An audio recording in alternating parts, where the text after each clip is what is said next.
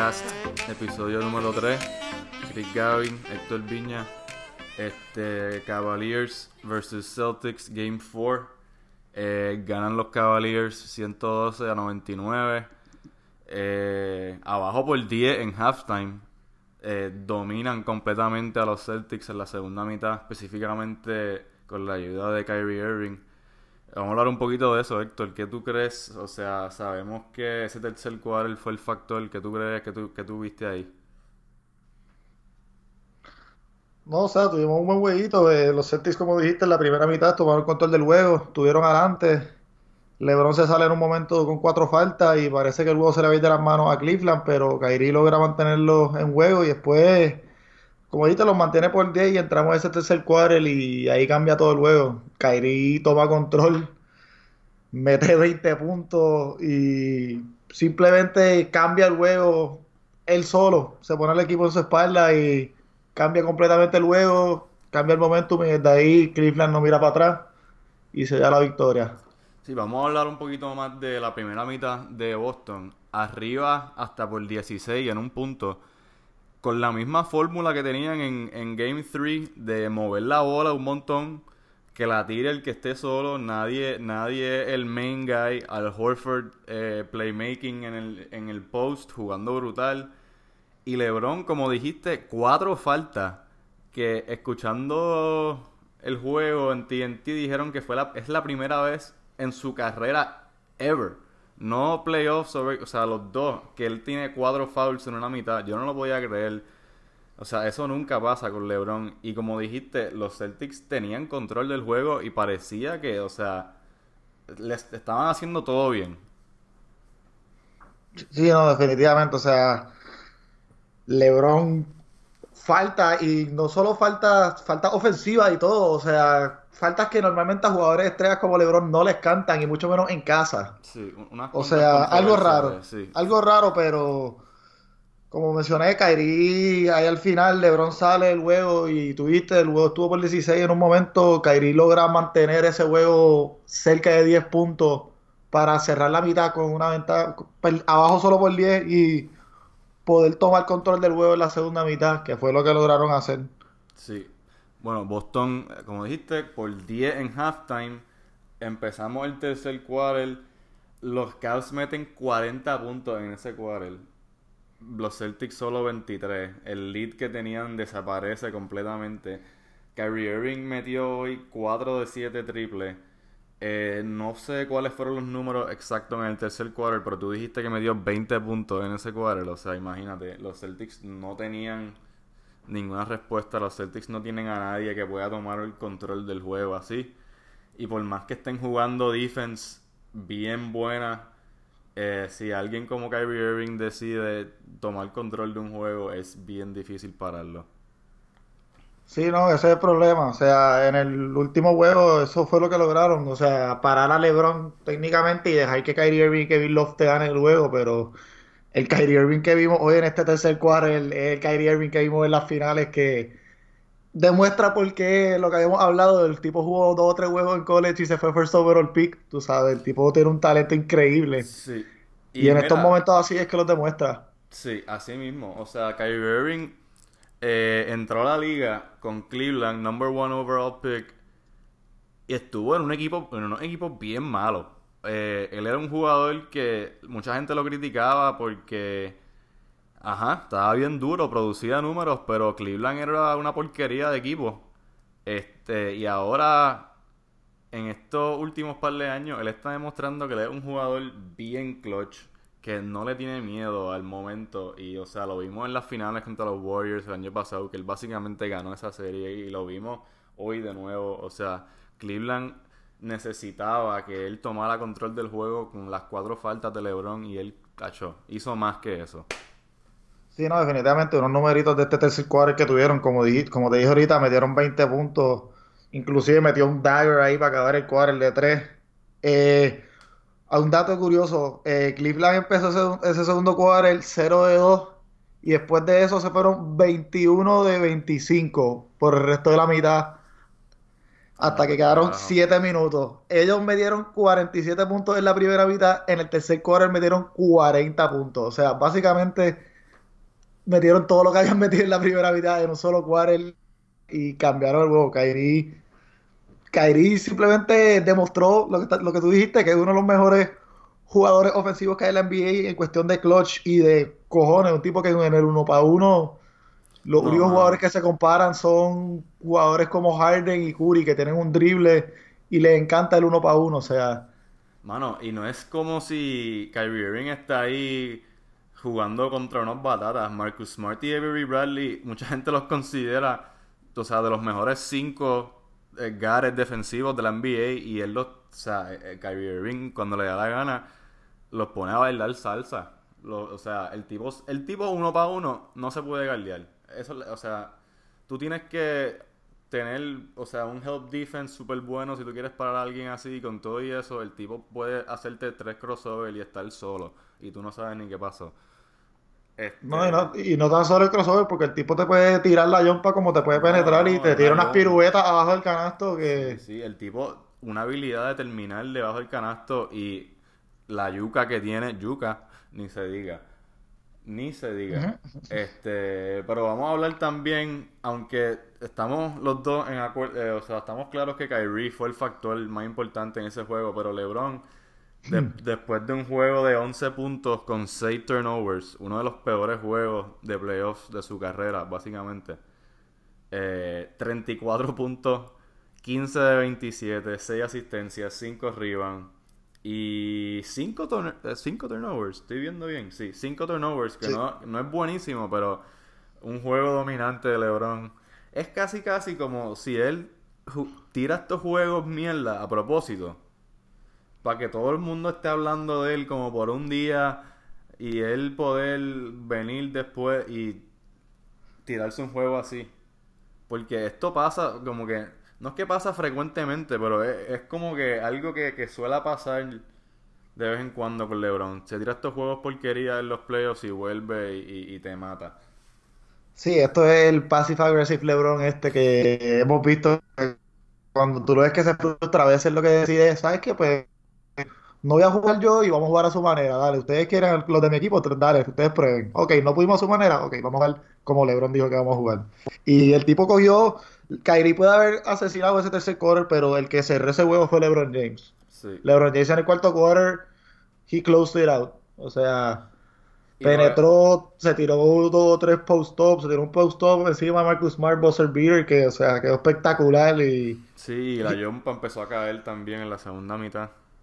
Sí, se vio, se vio un LeBron mucho más cómodo, mucho más agresivo. O sea, LeBron en el primer juego tiró 13 tiros nada más en este juego tiró 27, se fue 15 de 27, se fue 1 de 6 y nada más tiró 4 tiros libres que pues eso se ve influenciado porque tuvo que descansar mucho ese tercer quarter, pero... Yo creo que en el último juego, en Game 3, mucha gente estaba hablando de la diferencia de tiros libres entre Boston y, Cleveland. Cleveland tiró una cantidad ridícula de tiros libres más que Boston. O sea que mucha gente, muchas muchas veces eso se le mete en la cabeza a los árbitros también. Y pues a lo mejor pitan del otro lado. Pues, por eso yo pensaba que a lo mejor LeBron esos fouls locos. Sí, no, y, y no fue tan solo LeBron, porque, o sea, fueron ellos dos y el otro jugador clave fue Kevin Love. Kevin Love tuvo calladito sus 17 puntos, pero tuvo 17 rebotes, que es un career high en los playoffs para él. Y es un juego vintage de él, todo lo que nosotros veíamos en Minnesota, un hombre que te podía meter 20 y 15 cómodo. Sí, el tipo promedió como 25 y 14 todo el año, par de años, ¿verdad? No, el tipo era una máquina de doble doble y tuvo tremenda noche tirando, se fue 6 de 13 y se fue 3 de 5 de 3. O sea, tuvo tremendo juego callado, 5 asistencias y nada, entre ellos tres básicamente ganaron el juego porque el resto del equipo de Cleveland 9 puntos el resto del, del resto del equipo. So, entre ellos tres, el Big Three de ellos metieron más de 95 puntos. Sí, y J.R. Smith como que ni tiró la bola. Diría que jugó mal, pero e, es más que no jugó agresivo, que jugó mal. Tiró cuatro veces nada más la bola, metió uno de dos triples que tiró. Este, 26 minutos, so, no sé. Eh, los Cavs están básicamente sin banco. O sea, los del cuadro menos J.R. Smith, todos prácticamente jugaron 40 minutos. Y entonces los del banco ninguno jugó más de 20 minutos. Corber fue el más que jugó y no metió ni un punto. No tiró ni una bola. No tiró ni una bola, eso está bien raro. O sea, el tipo está ahí para tirar la bola, hello. Exacto. No sé, no sé qué es lo que está haciendo él. Richard Jefferson, eh, poco a poco desapareciendo de la rotación. Deron Williams, eh, dos puntos nada más, pero sabes que me acuerdo de esa jumpa. Esa jumpa la, él la metió en, algún momento clave del juego. Porque me acuerdo. Y te trae defensa de, de, banco en, la guard, o sea, es un tipo, un veterano, que es un tipo que ha slim down y ha... No es el, el Deron Williams que vimos en Utah hace años y que en un momento era considerado a lo mejor point guard la NBA, pero es tremendo point guard para tú tener ahí de backup y que te juegue minutos sólidos, o sea, te jugó 20 minutos, que le da descanso a Kyrie, que a pesar de todo eso jugó 41 minutos, tú sabes. Te estás diciendo que tener una rotación corta y pues tener jugadores así veteranos que tú puedas meter ahí para que te cuente un 15, 20 minutitos por juego son muy valiosos y más en los playoffs. Yo creo que Tyron Lue está como. Está viendo a ver qué es lo que funciona, porque Shannon, Channing Fry no, ni jugó hoy, que había jugado bastante en los últimos juegos, yo creo, ¿verdad? No estoy sí, no, no jugó él y Derek Williams tampoco un coach decision, o sea, se quedaron, eh, los únicos hombres grandes que jugaron fueron los tres del cuadro, básicamente. O sea, LeBron, Tristan Thompson y Kevin Love. Aparte de eso, no jugó ningún otro hombre grande. Porque Richard Red Jefferson es el único otro que te ponía a veces a jugar la 4, pero están jugando small ball, que es el juego de ellos, y esto lo que, lo que se está viendo es la defensa de ellos. Es lo que están criticando mucho, que la defensa de este equipo no está a la par con la defensa que hemos visto antes de este equipo de Cleveland. No, definitivamente no están ni cerca del nivel del año pasado. Este, ¿por qué? No sé. Pero ellos tienen que mejorar eso si, si van a competir con los Warriors en las finales, que me imagino que van a llegar 3-1 arriba ahora. No, no creo que Boston, aunque tienen un juego en, casa ahora, no creo que en verdad eh, vayan a ganar. Así que ellos tienen que mejorar esa defensiva rápido. Porque... Y, Sí, pero no, no, no veo maneras de cómo tú puedes mejorar esa defensa rápido y mucho así con un equipo viejo como este equipo de Cleveland, porque no es un equipo tan joven al final del día. Y a mí me parece que ellos son malos contra equipos que mueven la bola, porque fíjate que se les ha hecho más difícil defender a Boston sin Isaiah que con él, porque al no tener a Isaiah en la cancha, Boston eh, obligatoriamente tienen que mover la bola más. Y no sé, Cleveland como que no rotan bien o algo, yo no sé. Pero, o sea, la máquina ofensiva que es Golden State se los va a comer vivos si ellos no logran mejorar eso. Y sabes que no, yo no soy quien eh, para decir que ellos no lo van a mejorar, porque lo mismo decían el año pasado y Cleveland sacó cojones. Sí, no, definitivamente. O sea, al final del día tener el mejor jugador del mundo en su equipo y pues tú no puedes descontarlo nunca, pero no es tan solo poder lidiar con la ofensiva de Golden State, porque a la misma vez van a tener que lidiar con la defensa de Golden State. Este, este, equipo de Golden State es de las mejores defensas también en la NBA y Cleveland tiene que poder estar cambiando canastos con ellos y después parándolo a la vez. So, va a requerir un esfuerzo masivo y va a requerir que roten, va a requerir que tengan constante movimiento las piezas y tal vez, tal vez requiera que Tyron Lu eh, expanda esa rotación un poquito más e involucra a jugadores como Channing Fry y Derek Williams porque están jugando demasiados minutos algunos jugadores, o sea, Kevin Love te jugó 42 minutos y Kyrie Irving te jugó 41 minutos hoy, o sea, y como dijimos, el banco nadie en verdad jugó casi minutos y aparte de eso tampoco tiraron, que no te contribuyeron mucho ofensivamente. Definitivamente. Este, hermano, yo pensaba que íbamos a ganar ese jueguito. pero, no. O sea, en verdad era de esperarse. Yo en halftime estaba hablando con los panos míos de, pues, a ver si los Celtics podían aguantar la el lead que tenían, que obviamente no pudieron. Y es que, mano, vamos a hablar un poquito de, de, esto de Isaiah Thomas, que lo, lo hablamos un poco el episodio pasado. Esto no está, esto no es bueno para él. Porque aunque los Celtics perdieron, Mano, están compitiendo mucho más sin él. O sea, la diferencia en la defensa de los Celtics, teniendo a cinco jugadores en la cancha que defienden, es noche y día. Y se nota mucho. No, no, claro, definitivamente. O sea, eh, está difícil la situación con esto de Isaiah, porque obviamente lucen mucho mejor defensivamente, pero también ofensivamente no es el mismo equipo, que es, es tú saber encontrar el, el balance y qué la dirección que tú quieres llevar tu equipo, o sea, y más con este first overall pick que tiene y los jugadores que pueden coger y que es Michael Fultz, que es un jugador que es ofensivo. Y pues muchos dicen que Boston puede que lo tradea Isaiah Thomas eventualmente. ese es el vibe que está empezando a sentirse, yo diría. Y esta serie eso simplemente hace más cómodo a Danny Ainge en tomar esa decisión, yo pienso. Porque eh, eh, esta es la cosa, o sea, tienes a Markel Fultz, un super prospecto, Poingal o Gal, whatever, entrando al equipo. Tienes muchos gares en el equipo. Tienes a Marcus Smart jugando súper bien. O sea, si Marcus Smart te da un poquito más en offense y sigue con su defense, o sea, uno tiene que pensar que a lo mejor es mejor seguir con él y, y, no pagarle a Isaiah los 200 millones que, él va a demandar, o sea, que, él se merece en realidad. Este. No sé, eh, eh, va, a estar difícil la decisión. No, y definitivamente no es tan solo pagarle a Isaiah, el problema es también que Avery Bradley y Marcus Smart son free agent próximamente. Creo que Avery Bradley es free agent este verano, si estoy correcto, o el próximo. El próximo. Y, y Marcus Smart también es free agent, pero es restricted, que le conviene a Boston, pero al final del día tienes que invertir mucho chavo en tres gares cuando estás drafteando un guard que lo va a tener bajo control de tu equipo por varios años.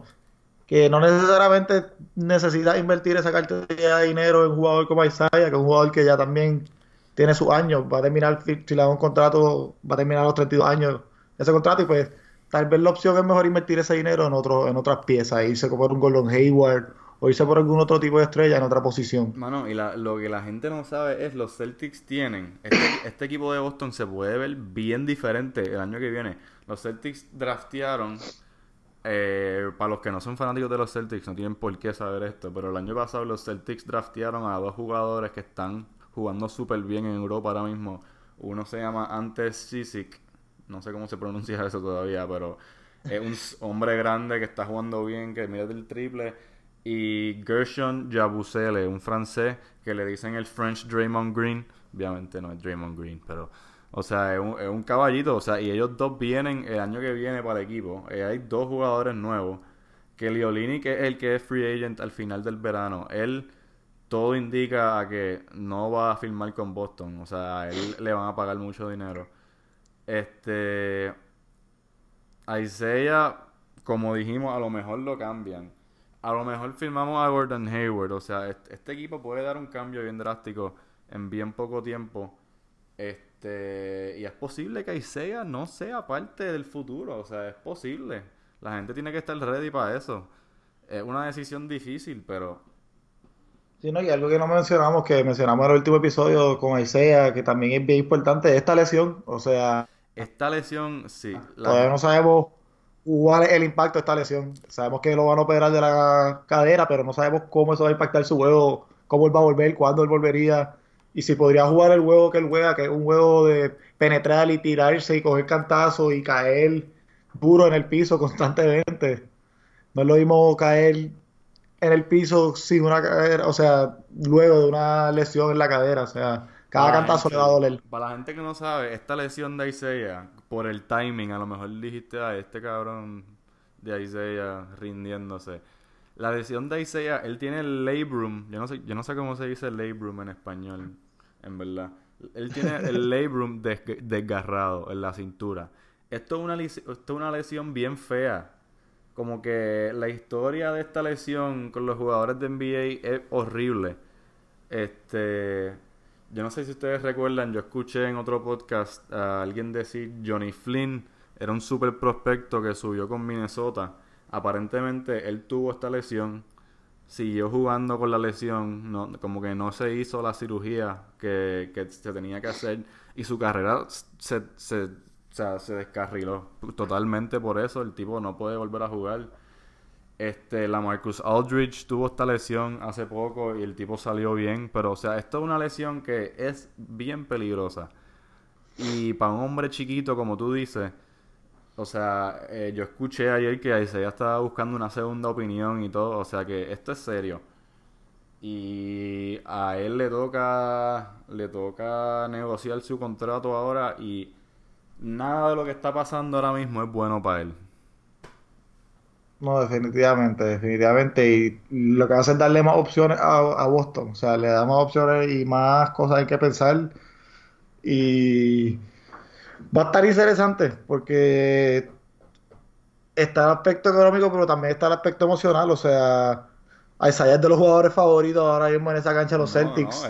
y más después de toda esta situación que pasó con su hermana y él volviendo a jugar a los playoffs y la manera que lo hizo tú te ganas esa fanaticada y esa fanaticada lo quiere mucho y va a ser una decisión difícil para el equipo. No, si tú vas al estadio de Boston, si tú eres un fanático de los Celtics menor de...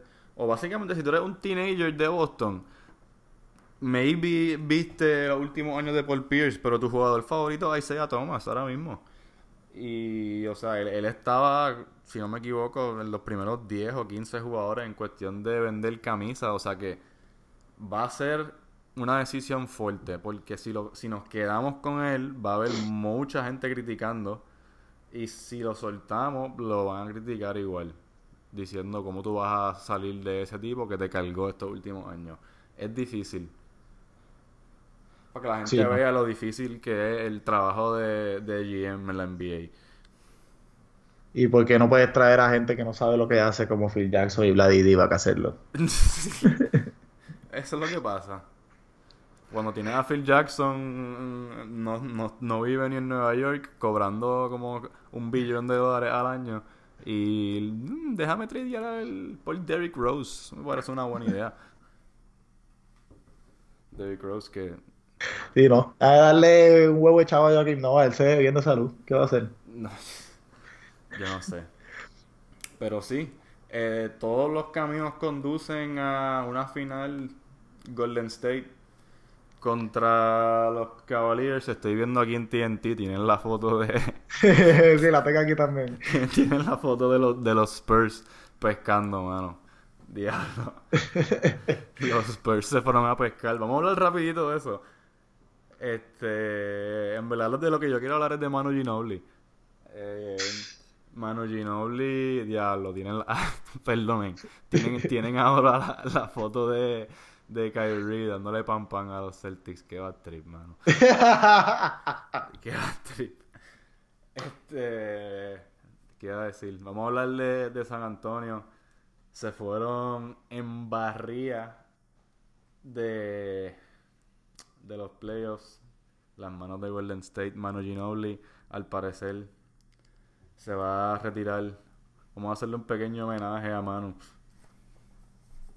Sí, no, mano, o sea, un campeón olímpico, subcampeón mundial antes de esa Olimpiada, tres veces campeón, posiblemente uno de los mejores, yo te diría que uno de los mejores cinco jugadores internacionales que había en la NBA. O sea, un tipo con una carrera consistente, uno de los mejores sexto hombres en la historia de la liga.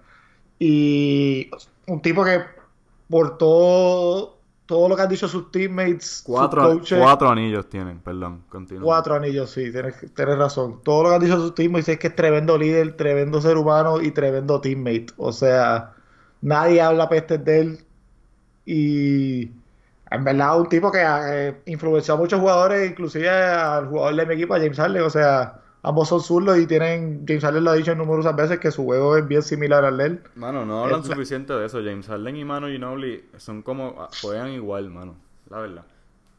Sí, el, un jugador que una jugada, el Eurostep para la NBA, una jugada que ha cambiado el estilo de juego de, de la NBA, o sea, porque se penetra diferente con esa jugada, no, no es una huira normal y permite hacer cosas que antes uno no veía en la NBA. O sea, Manu trajo un flow al baloncesto que no se veía, un flow internacional. Sí, mano. Campeón con los Spurs 2003, 2005, 2007 y 2014. Y una, una parte clave de todos esos equipos, o sea, sin duda alguna. Una parte esencial de todos esos equipos. Eh, NBA All-Star 2005 y 2011. Y él nunca fue cuadro, ¿verdad? O sea, eso, eso es del banco. sí, o sea, un sexto hombre en título nada más, porque en cuestión de minutos jugaba minutos de cuadro, pero sí, definitivamente siempre fue sexto hombre. nunca... Y, dos veces en el All NBA Third Team, o sea, eso está el caro, siendo jugador coming off the bench. Eh, sexto hombre del año en el 2008. Eh, campeón en la Euroliga 2001. Dos veces MVP antes de venir a la NBA eh, de la, de la Liga Italiana.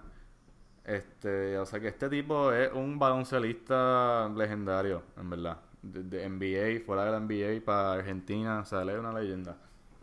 Sí, no, parte de la generación de oro de Argentina, esa generación que vio mucho jugar aquí en torneos internacionales, los mismos en él nos rompió el corazón varias veces. Pero una generación que era él y muchos más, él es el último que quedó, eran él, Nocioni, Oberto, Pepe Sánchez, Delfino y Luis Escola. Sí, ¿no? O sea, campeones, campeones olímpicos. Y básicamente ellos y los, los equipos de Yugoslavia, lo que era Yugoslavia, que fue Serbia y Montenegro y todo esto, fueron los que obligaron a Team USA a ponerse las pilas de nuevo. Puerto Rico tuvo algo que ver en esas Olimpiadas, pero ese primer equipo de Argentina eliminó a Team USA, si estoy correcto, en, una, en la mundial anterior y Team USA llegó como séptimo en esa mundial y fue ahí cuando decidieron como que, que tenían que hacer unos cambios al baloncesto internacional de ellos. Bueno, vamos a ver aquí 2004 Atenas, que todos nosotros recordamos que ese fue el año que Puerto Rico le ganó a USA. Este, ellos ganaron oro, eh, bronce en el 2008 en Beijing, en la mundial de FIBA eh, segundo lugar, como tú dijiste. Entonces en FIBA América campeones en el 2001, campeones en el 2011 y subcampeones en el 2003 que fue en Puerto Rico. Este, mano, eh, o sea, no hay más nada que decir de él. No, definitivamente, o sea, si quieren leerse un buen artículo sobre Mano Ginóbili, váyanse, métanse en Twitter. Hay un escritor de NBA de ESPN, se llama Zach Lowe, él es bien, bien fanático de Manu y hace unos años, el año pasado, él escribió un artículo sobre Manu, lo que es el palo de Spurs y lo que él es él y la generación dorada. Lo, lo tiene al top de su Twitter, vamos a ponerlo ahí. Es tremendo artículo y habla, son básicamente cuentos de toda la gente en la vida de Manu, hablando del impacto que él tuvo en ellos, o sea, tanto en la cancha como fuera de la cancha. Sí, y otra, otra, cosa, otra cosa que tienen que buscar, que vi ahí, me imagino que tú lo viste, en el, en el press conference después del juego de San Antonio. Obviamente, eh, o sea, la mayoría de los, de los reporteros cuando están haciendo el press conference hablan inglés solamente, pero como es Manu, pues hay sus dos o tres que hablan español una pregunta normal y corriente en español. No, no me acuerdo cuál fue la pregunta, pero vino uno de los reporteros americanos y le preguntó a Manu después, mira Manu, tú, tú, tú no te acabas de retirar en español, ¿verdad? sí, lo vi, lo vi, lo vi, eso lo vi, eso lo vi, ¿verdad? Tienen, tienen que buscar ese video, Sacho, eso está bien cómico, en verdad. No, tremendo jugador y me gustó que Pop le dio el start ayer. Lo, puso cuadro y lo sacó ahí al final para que le dieran su standing ovation. Y... Mano, Popovich es un caballo. Vamos a, Popovich, para cerrar, vamos a darle un tributo a Pop también. O sea, ¿quién más tiene las bolas de, de no poner a Kawhi el resto de la serie? Como que, mira, a mí no me importa. Como que Kawhi va a tener su chance en el futuro. Él no, tiene, él no tiene que jugar más esta serie. Él está lesionado. el tipo está brutal y, o sea, y poder competir con los jugadores que está compitiendo. O sea, sí, sí, sí, Jonathan Simmons, un Paris Mills, un Dwayne Dedmon, jugadores que no, no deberían de estar produciendo lo que producen para él. O sea, el tipo sabe, mano. O sea, pone a mano un cuadro el último juego. El, el tipo simplemente sabe cuándo hacer qué cosa, sabe los botones que tiene que tocarle. Eso estuvo brutal. Sí, no, definitivo. Este, bueno, pues yo creo que es un buen momento para cerrar el episodio de hoy. Eh, lo pusimos por Instagram y por Facebook. Estamos en, en iTunes ahora.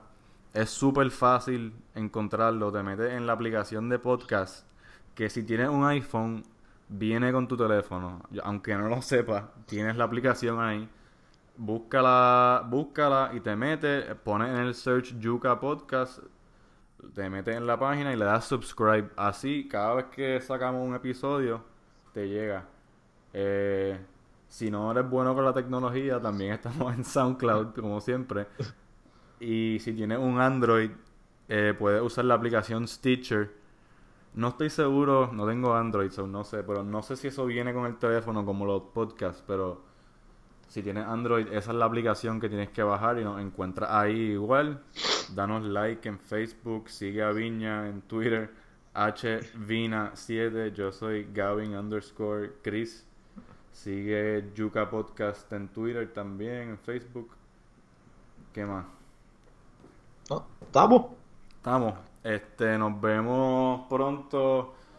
A ver si los Celtics se van a pescar con los Spurs.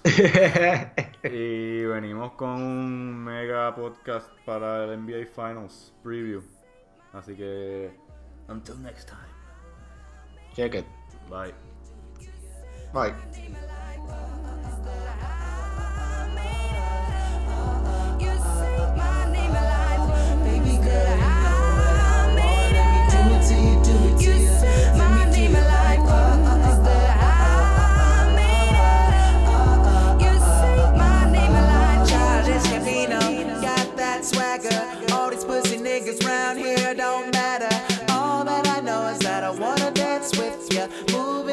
close up, a boy gon' kiss ya. Know that you know me, don't act stupid. You seem different, tired of these groupies. I'm on fire, won't find bigger. Got big shots saying that's that nigga. Hovey with glasses, Weezy but geeky. Girls in the